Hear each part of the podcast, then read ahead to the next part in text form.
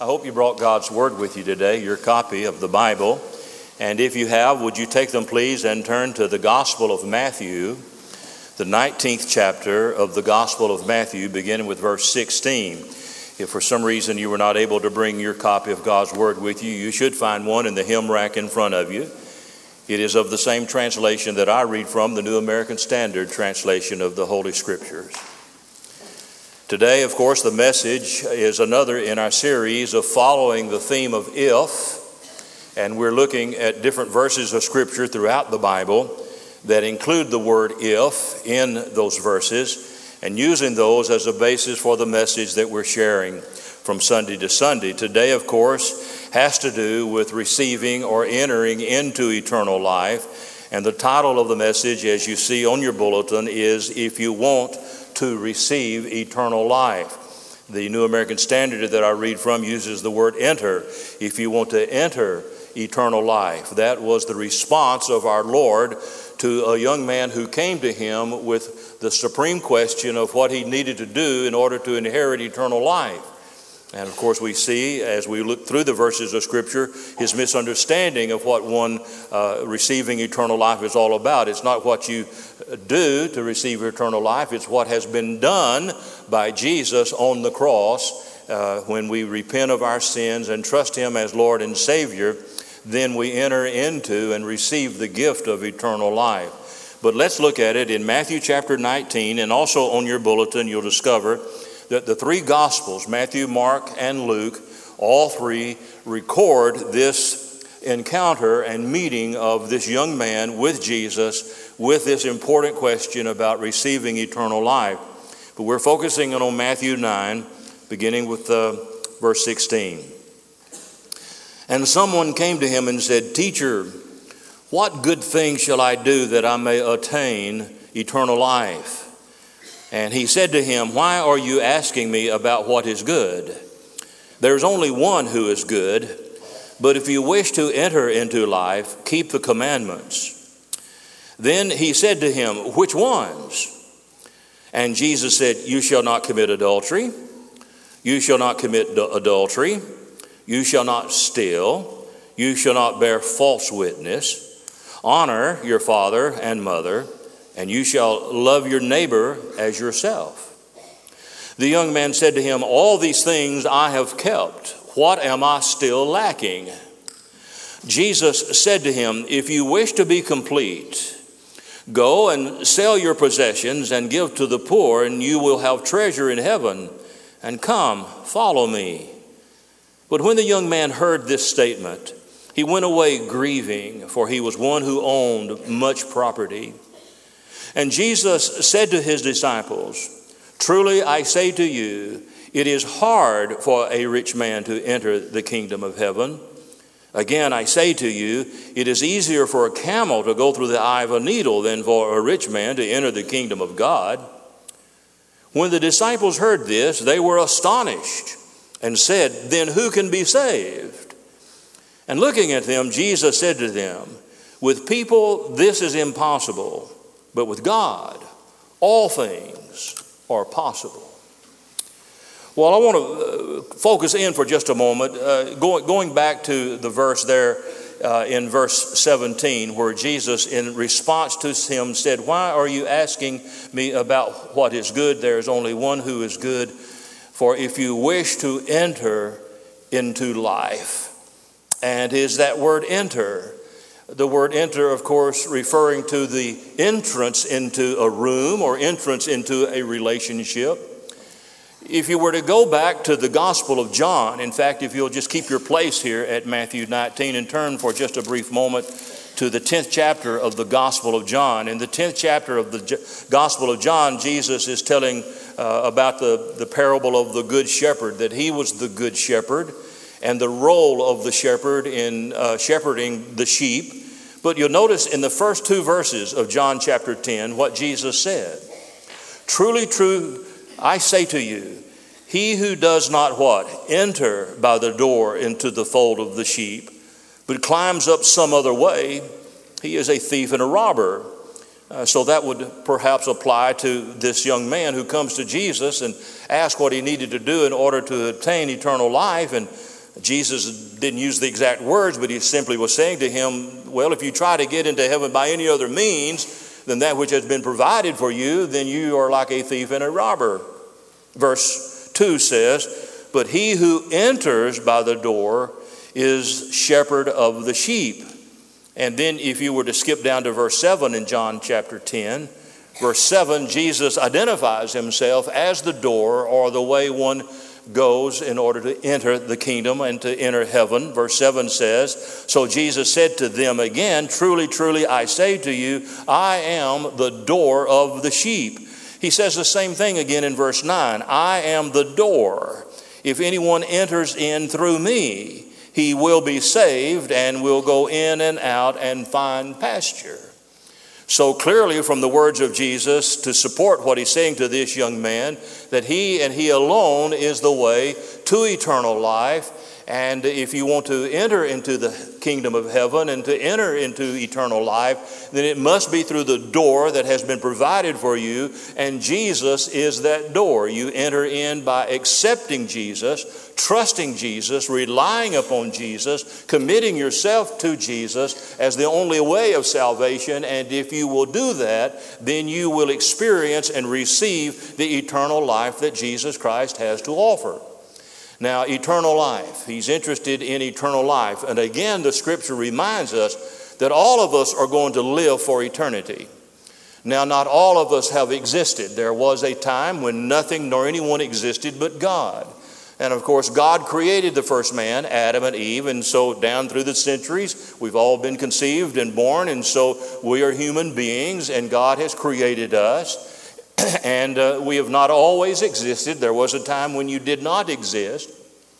But when you were conceived and born, you, you, came into, you became a living being, a human being, and you are going to live forever. From now on, there will never be a time when you will not exist. The question is, where will you spend eternity? Will you spend eternity in heaven with the Lord Jesus? Or will you spend eternity in hell away from and apart from the Lord Jesus? If you don't believe this, then again, uh, take your Bibles, keep your place here. I'm coming back to Matthew. All this is uh, introduction. This is, this is the front porch. We're going to move into the living room in just a moment, okay? But in John chapter 10, uh, excuse me, John chapter 5. John chapter 5. John chapter 5, look at verse 28 and 29. These, these again are the words of Jesus. John 5 28. Do not marvel at this, for an hour is coming in which all who are in the tombs will hear this voice or his voice and will come forth those who did the good deeds to a resurrection of life, and those who committed the evil deeds to a resurrection of judgment. So Jesus is predicting and saying with assurance that uh, there's coming a time when everybody who has died and whose bodies are in the graves, those bodies are going to be raised and uh, you, you will get back into your body and you will stand before the Lord. And if you have done good, and by that we mean, of course, in the scriptures that you've trusted Christ, who is the good shepherd, and so forth, then you will be resurrected to life eternal and you'll always spend uh, uh eternity with Jesus. If you have not, then you will be resurrected and you will spend eternity away from and apart from the Lord Jesus. Those are not my words, those are the words of our Lord and Savior Jesus Christ. So we're all going to live for eternity and all throughout eternity. The question is where? With Jesus or without him? And so here's a young man who comes to Jesus. And uh, of all the people who, who's recorded in the Bible who came to Jesus, this young man is the only one who went away worse than he was when he came and uh, yet he had a lot in his favor. The Bible describes him as a young man. Uh, how young? It doesn't say. He's just a young man, probably in his late teens or early 20s. The Bible says in Matthew 19 22, the young man came to him. Luke tells us in his gospel that he was a ruler, a ruler questioned him. Now, by ruler, uh, it is uh, implied that he was maybe a leader of one of the synagogues. And uh, so he was a person of, of importance and of position. Uh, he had good morals because uh, Jesus said to him, You know the commandments, keep them. And he said, Well, and, and he said, Which ones? And Jesus listed some of them. And he said, Well, I, I've kept all those ever since I was a child. So he's evidently a person of good morals. Uh, he's rich, he's a leader, a ruler, he has good morals. Um, uh, he's interested in spiritual things because his question to Jesus is, uh, What do I need to ha- do in order to have eternal life? So he's interested in spiritual things. Uh, he's, he's eager because Mark tells us in his gospel uh, that this young man came running to Jesus. Uh, he was humble because Mark also tells us that when he uh, got to Jesus, he fell to his knees. So he bowed and bowed his knees to, to Jesus. So he was humble and, and he was discerning. Uh, he realizes that Jesus is different from all of the other teachers and so he says, Well, good teacher or good master, um, what must I do? So he, he understands that there's something different about Jesus than all of the other rabbis. The word master means rabbi or teacher. And so he recognizes that there is something uniquely different about our Lord. And he is courageous because he comes in broad daylight. Unlike Nicodemus, who come to Jesus, who came to Jesus at night, and there's nothing wrong with whether the hour is the night or the day, but, but Nicodemus uh, came to Jesus at nighttime. Uh, it doesn't say so, but it may be implying that Nicodemus likewise was a ruler of, of the Jews. And uh, if it were known that he was seeking out Jesus, then he would uh, have been in a lot of trouble with the other rabbis and leaders of the Jewish faith. So he chose to go to Jesus at night. Doesn't mean that he was any less brave or interested than this young man. But here's a young man who is not necessarily concerned about what other people think about him. So, in broad daylight, out in public view, this young man comes to Jesus with this very important question what he needed to do in order to obtain or enter into eternal life. And so there are about six things that I want to develop with you briefly this morning as we think about what one needs to do in order to enter or receive eternal life. We need to begin with the character of God because this is what Jesus did with this, with this young man. Uh, he, this young man comes to Jesus. Uh, he says in verse 16, Teacher or Rabbi, Master, what good thing shall I do that I may etern- obtain eternal life? And Jesus said to him, Why are you asking me about what is good? There's only one who is good, and that is God. So, what Jesus says in response to this young man's request is, Who's God? Do, notice that when this young man addresses him, he simply says, Master, teacher, you're a good teacher, you're a good master, you're a good rabbi. Jesus said, Well, remember, and, and I understand in the commentators that I've read after, uh, said that the, the, the rabbis did not like to use the word good in reference to them. They just were called master or rabbi or teacher. But to call someone good, that was a, a term used exclusively of the Lord, of God. God only is good. And that's what Jesus says to him. Why do you call me good? Why are you raising the question about goodness? There's only one who is good. I am God. I think this is our Lord's way of, of trying to get this young man to see that Jesus was more than just a man, he was more than just a rabbi, he was God in the flesh. And evidently, this young man had not come to the point where he had realized who Jesus really was. And so he says, Who am I? Who is Jesus? Now, Jesus did not say, I am not God. He simply asked him, Why do you call me good? If I am not God, don't call me good. But if I am God, then yes, do call me good. And so he was trying to get this young man to realize that he was more than a man, more than uh, a master or teacher or whatever. He, he was God in the flesh. And that's what we must come to the conclusion about Jesus if we're to be saved. We too must realize that, that Jesus is not just a man, although he was all man, but he was more than that. And it was not just God uh, and all God, he was the combination together. He was God man, both God and man, not part God and part man, but all 100% God, and at the same time, simultaneously, 100% man. He was the God man, He was God in the flesh. And in order for us to be saved, we must come to that conclusion that Jesus Christ is the Son of God, God in the flesh. And in doing so, we recognize His holiness. To say that God is holy, the word holy literally means to be different from or separated from. Moses, you remember, when he stood at the burning bush, was told by the Lord God Almighty, Take off your shoes. The ground on which you stand is holy ground.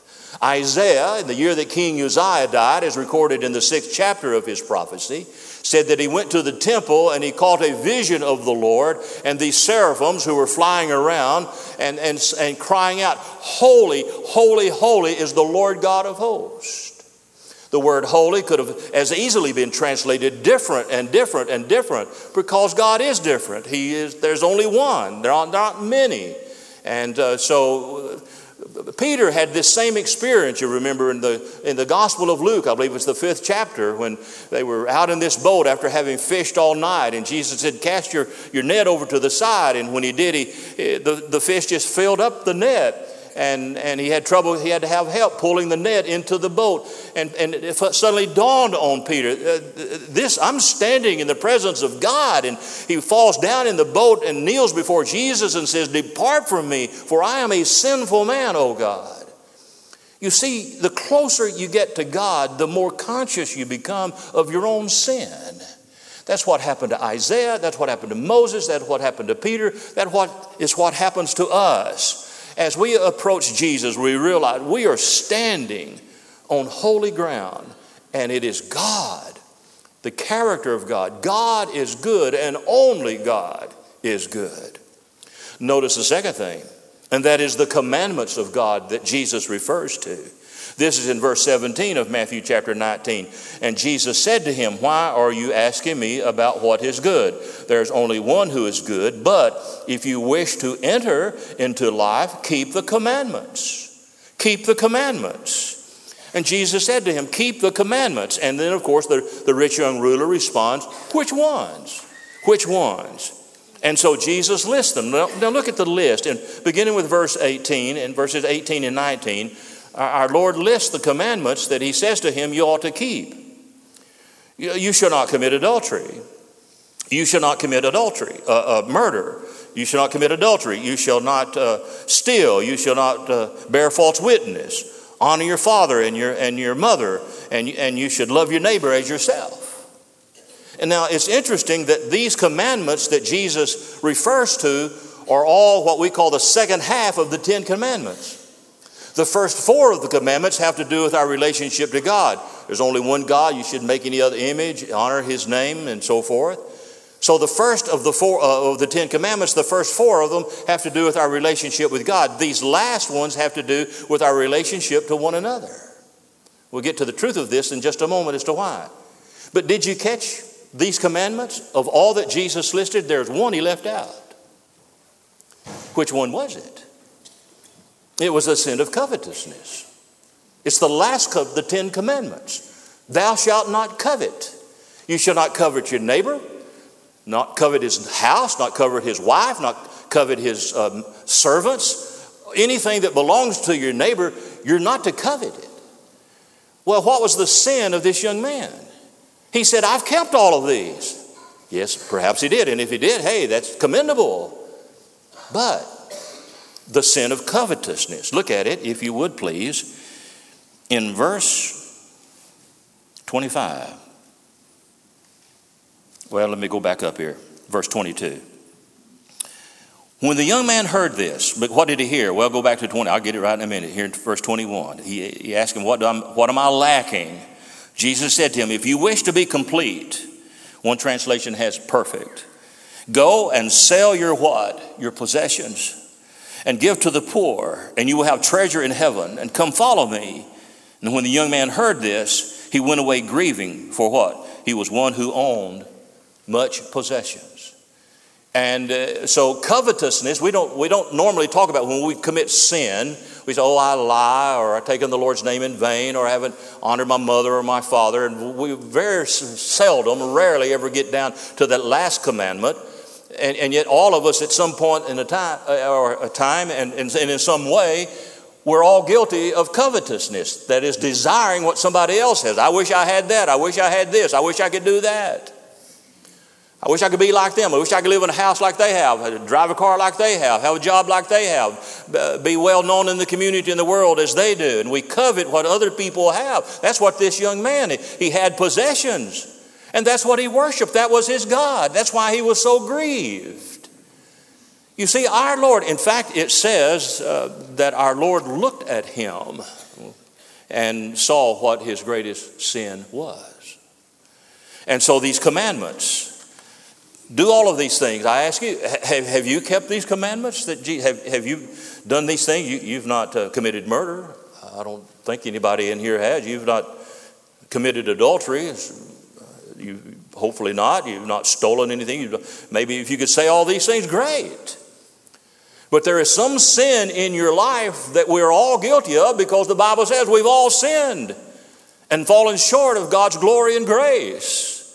So we may not be guilty of covetousness, but there's some other sin of which we are guilty. We all fall short of God's glory, and there's none righteous, no, not one. And if I think this young man had the uh, misconception that if I could just keep the commandments, I, I could have eternal life. Well, that's true. If you, if you could keep not just one or two of them, in order to get eternal life by obeying the law, you have to obey every single law God has laid down. There can't be just one half of one law that you disobeyed. You have to be obedient to every single law God has laid down, obedient to it, never disobeying it, never breaking it, not even in thought as well as action and word. And the problem is, there's not a single human being who's capable of doing that. None of us are righteous, none of us are right with God. And, and, when we attempt to get right with God by obeying His laws, we're falling short of it, and we're just as guilty as this young man who thought that he could get life by obeying the commandments. And the Bible tells us very clearly in the eighth chapter of the book of Romans that what the law could not do and that they're weak in the flesh, God sent his son, the Lord Jesus, and accomplished by the fulfilling of the law and becoming the supreme sacrifice, the salvation that we so desperately yearn and search for. So this young man loved his money and his possessions. Number three, the compassion of Jesus. Look at it in, in Mark's Gospel, chapter 10, and verse 21. It's Mark who includes this expression. Mark 10 21 says, Looking at him, Jesus felt a love for him. Now, let's examine briefly the word looking. Looking at him, Jesus was looking at him. This, this was not just a casual glance that Jesus gave at this young man. The word literally means an in depth inspection uh, that, that he just looked at, at this young man and he could see through his facade. He, he could look past his appearance and he could look upon the heart of this young man. And he knew, Jesus knew what was going on in the heart of this young man. He knew what his sin was. Jesus knew it was covetousness. That's why he purposely left it out as he listed those commandments, because somehow it would drive home. The Holy Spirit would say, Hey, there's something missing here. I'm covetous. I, I covet what other people have. I want wealth and fame and, and, and, and money and possessions. And, and so Jesus looked at him, and he, you know, Jesus looks at you too. And he looks at me. We can put on a show for everybody. We can come to church and be dressed nice and act nice and talk nice and give the appearance that everything's all right. And Jesus knows deep down inside we're all as rotten as we can be. We're all sinners. We all are. Those in the balcony here, those in the lower auditorium, we're all out in the world. And there's not a single righteous person in the entire world. that can meet the demands of Almighty God. And Jesus knows that over in the second chapter of the Gospel of John, when Jesus was at the wedding feast in Cana of Galilee, it says that our Lord, when He looked at the people, He didn't need anybody to testify and be a witness for somebody else. Why? Because He knew what was in man. And Jesus knows what's in you as well. And what is His response? Hate? Rejection? No. He loves you. He looked in the inside of this young man at his heart, and it says Jesus felt a love for him. Now, isn't that encouraging? To know that in spite of who we are and what we've said or what we may have done, in spite of our sins, our shortcomings, that Jesus loves us. For God so loved the world that he gave his only begotten Son, that whosoever would believe in him would never perish, but have everlasting life. Paul tells us in the book of Romans that God demonstrated his love for us, and that while we were yet sinners, Christ died for us. And so he demonstrated, as, as uh, William Barclay says in his commentator, comment, uh, commentaries, he said, Jesus did not come into the world and die on the cross in order to convince the Father that he ought to love us. Jesus came into the world and died on the cross to demonstrate how much God does love us. How much does God love us? Jesus stretched his arms out and let them be nailed to a cross, and he says, God loves you this much, this much, that I would die for you. And so Jesus felt compassion for this young man. Notice a fourth thing, and that is the conversion to God. This is found in Matthew 19 21, where Jesus' response if, was, If you wish to be complete, go and sell your possessions, give them to the poor. Now, now see, here's, here's another part. We, we just talk about his. Uh, uh, keeping the commandments, this young man's keeping the commandments, and Jesus listed these that he kept He said, Love your neighbor as yourself. But you see, he didn't love his neighbor as himself. Why is that? Because what did Jesus say to him? Take your money, your wealth, your property, sell it. Give the money to the poor. What? Distribute it to the poor. Do you remember what Jesus said, the second greatest commandment of all, when he was asked, summarize all of the law into two commandments? First one, love God with all of your being mind, heart, soul, body. Love God. That's the first commandment. What's the second one? Love your neighbor as you love yourself. And this young man did not want to take his possessions and sell them and distribute it to the poor because he had great possessions. He was a wealthy young man and he loved his wealth more than he loved his neighbor because he wasn't about to distribute it and share it with anybody. And so he walked away. Walked away. Real salvation demands repentance and faith. Now Jesus is not he, now Jesus said to this young man, sell your possessions and give them to the poor because that was what the young man's problem was. That doesn't mean everybody who has possessions ought to sell and get poor and give it all to the other poor. Now, there are a lot of rich people in the Bible. Abraham was a wealthy man. Yet he was the father of the nations. Lydia was a seller of purple, a rich woman in whose church at Philippi, a house at Philippi, uh, became the church of at, at the city of Philippi. Nicodemus, a ruler of the Jews, a wealthy man, when Jesus died, brought a hundred pounds of, of uh, spices to, to use in, in, anointing the body of Jesus. Well, a hundred pounds of spices was costly, in, not only in our day, but in that day especially. Not everybody could afford that. Zacchaeus, the wee little man who was up in the tree, was a wealthy man, and when he came down, uh, Jesus he went to Jesus went to his house. Love to have known what the conversation was between Jesus and Zacchaeus, because when it was all over with, what did Zacchaeus say? I know I've defrauded a lot of people, so I'm going to pay back four times much as I've taken from them, and if I need to do more, I will.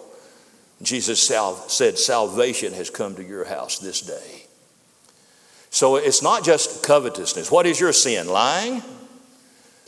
Your sin selfishness? Is your sin uh, using the Lord's name in vain? Or is it lusting after somebody? Uh, is it just whatever. It doesn't have to be having possessions. It could be whatever stands between you and God is your God. And that is what you worship. And so Jesus said, You've got to deal with that. Self, some of us are so selfish and so egotistical. We suffer from the narcissistic complex me, myself, and I, and nobody else matters. And you've got to die to yourself in order to follow Jesus. And so here's this invitation you must be converted, you must repent. Uh, in Mark's gospel, the 10th chapter and verse 24, the Bible says of this young man that he went away grieved because he had put a, a, a, trust, his trust was in his possessions. What, what was the man depending on? Trust. He trusted his wealth. He put his faith in his possessions. We don't know whatever became of this young man. Some people suggest, and it's only a suggestion, there's no way of proving it. Jesus told another parable about a rich fool, a rich man who had uh, a, big barns, and, and that harvest time, he had a, a bumper crop. In fact, his crop, his harvest was so large that he didn't have enough room to store what he was harvesting. So he said, What am I going to do? Oh, I know, I'll tear down my barns. I'll build bigger barns, and that way I'll have uh, plenty of room to store all of my harvest, and then I can eat, drink, and be merry. And what does God say of him? He, God called him a fool. You're a fool. Thinking that, that you're all right and, you, and you've got all of this wealth and all these possessions stored up. He said, Tonight your soul is going to be required of you. Then to whom shall all of these things belong? And some people think, well, this, this would, could have been the story of how this rich young ruler turns out. That he just spends the rest of his life accumulating everything that he gets. And fails to realize that the very night that he lays his head down on the bed could be his very last night. And God says, You are a fool for storing up things on this earth and not making sure that you have a res- reservation in heaven. And so there is this conversion that must be made to Jesus. In the Sermon on the Mount, Jesus said, You cannot serve two masters. Either you'll cling to one and reject the other, or you'll love one and you'll hate the other. And many translations uh, use the word there, two masters, uh, money, mammon, uh, is re- reference to money and possessions. Billy Graham has just recently published a brand new book entitled Where I Am. And he makes reference to this rich young ruler at one part of it. This is what he says This young man stood before Jesus, having riches, rank, and religion, but he did not see himself as a sinner. He couldn't fathom the reality that all have sinned and fallen short of the glory of God. By his own admission, he did not fit into this category. Though he had humbled himself by kneeling at Jesus' feet, his heart did not bow. And there's a difference from kneeling with your knees and your legs and your heart. He said his knees uh, knelt, but his heart did not. He wanted the forever life, but not the faithful life. Jesus promised him the very thing that he said he wanted most eternal life, but could not accept at the expense of his treasure. He wanted both. He wanted it his way. And then Dr. Graham says Jesus was not against the man keeping his money, Jesus was against the money keeping the man from following him. This young man trusted more in his riches than in Jesus' word, and therefore rejected our Lord's answer. That's a neat way of expressing it. He wasn't against him keeping the money, he was against the money keeping him.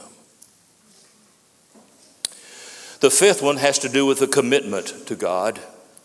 The commitment is found in the words that Jesus said, Come and follow me. So the rich young ruler had to make a decision. This was Jesus' answer to the rich young man's question. He asked the question, What must I do to obtain eternal life? Jesus said, Come follow me. That was his answer. Get rid of that which stands between yourself and me Give that away and come follow me. That's what being a Christian is. It's following the Lord. It's letting Him to be the Lord and the master of your life. And so here's a young man, he's on the verge of making a decision. Imagine with me for a moment heaven, and there in heaven you have the recording angel sitting at the table with his pen, ready to write down what the response of this rich young man was going to be. The rich young ruler bit his lip. Perspiration broke out on his brow.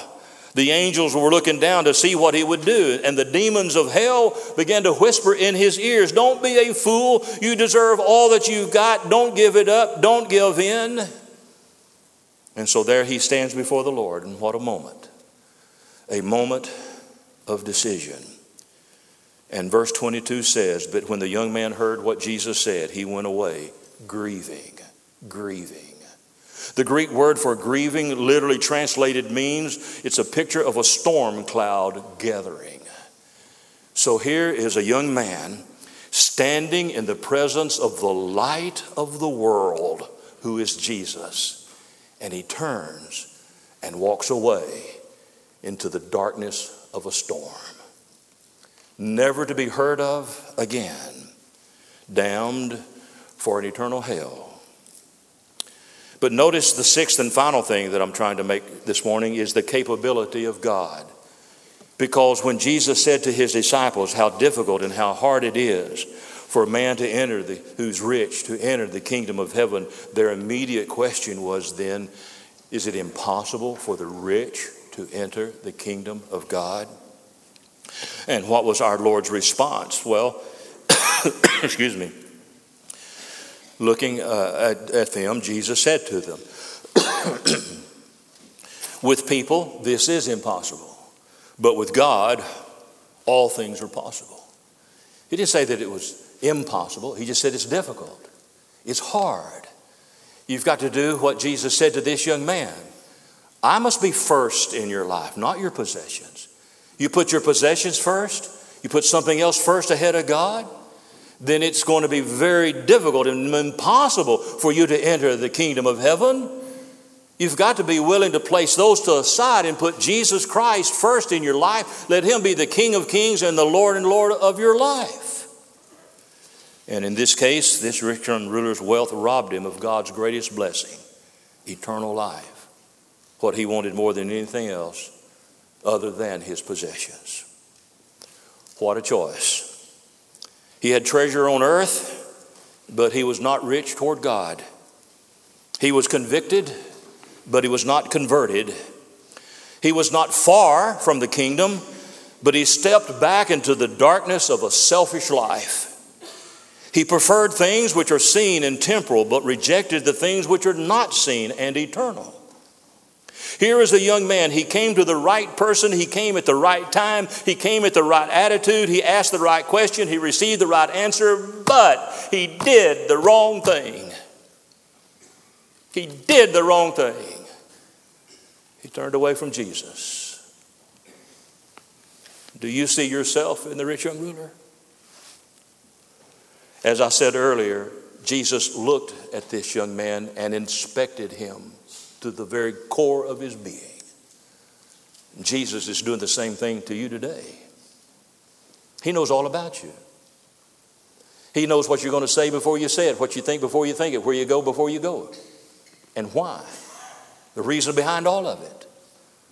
He doesn't need anybody to stand. I don't need to stand up here and say to the Lord Jesus, Well, I know this person or that person, let me tell you about him. He knows about you already. He knows you better than you know yourself. And He looks into your being and He does so with compassion. He loves you. The psalmist says, Search me, O God. Search me. Just put me under your divine x ray and reveal everything that's there. And Holy Spirit of God, convict me that I might turn from my sins, recognizing and confessing that you are the holy, living God who is good and only you are good. And I'm depending on you for eternal life. So, what is it this morning that stands between you and Christ? What keeps you from Jesus if you've never come to Him? If you want to receive and enter into eternal life, you must be willing to put Jesus first. May we bow together.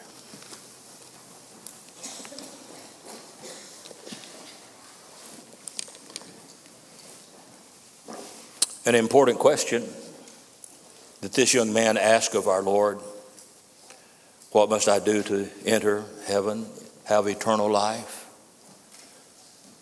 And Jesus gave him the only accurate, correct answer that there is to such a question. And that is, you must put your faith and trust in Him.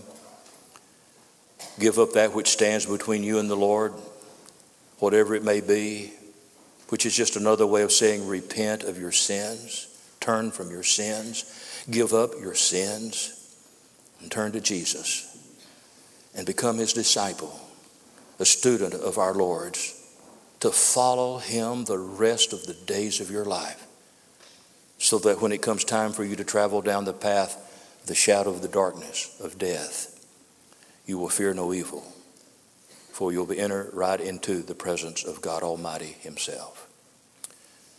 So if you're here today and you've never trusted Christ as Lord and Savior, then and you're interested in receiving eternal life, then say a prayer somewhat like this Lord Jesus, I know that you are not just a man that you are God in the flesh and that you came into this world and died for me.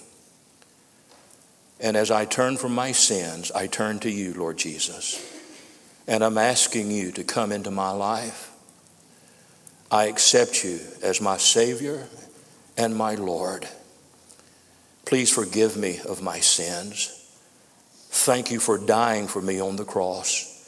And thank you for the gift of eternal life that I could never earn or deserve. I accept it as a gift from you because of what you have done for me on Calvary. Thank you, Jesus, for saving my soul. And having said a prayer like that, then welcome to the kingdom of God. Now, if you would please look at this way, if God has spoken to your heart today, and if you've never before trusted Christ as your Lord and as your Savior, we give an invitation. It's not in order to make it difficult for you or to embarrass you in any way whatsoever. Jesus said, Confess me before men, I'll confess you before my Father. It's not the only way, but it is one of many ways that we have of letting other people know of our decision to trust Christ and to follow Him. So that's why we give an invitation at the end of our services. And so if you're here today and you have trusted Christ, uh, this morning or at some other time in your life and you've never made it public, I'll be here at the front to receive you. If you are a Christian and uh, you're looking for a church home, you feel this is where God wants you to come and place your life and your membership, certainly we would welcome you in the name of Christ. If there's some other decision that you have to make, I'll be here at the front. If I'm busy, one of our other uh, pastors, uh, Bobby, our associate pastor, will be here to help as well. Uh, so Andre's going to lead us. Let's all stand, and as we sing uh, and God's Holy Spirit leads you, you come, please.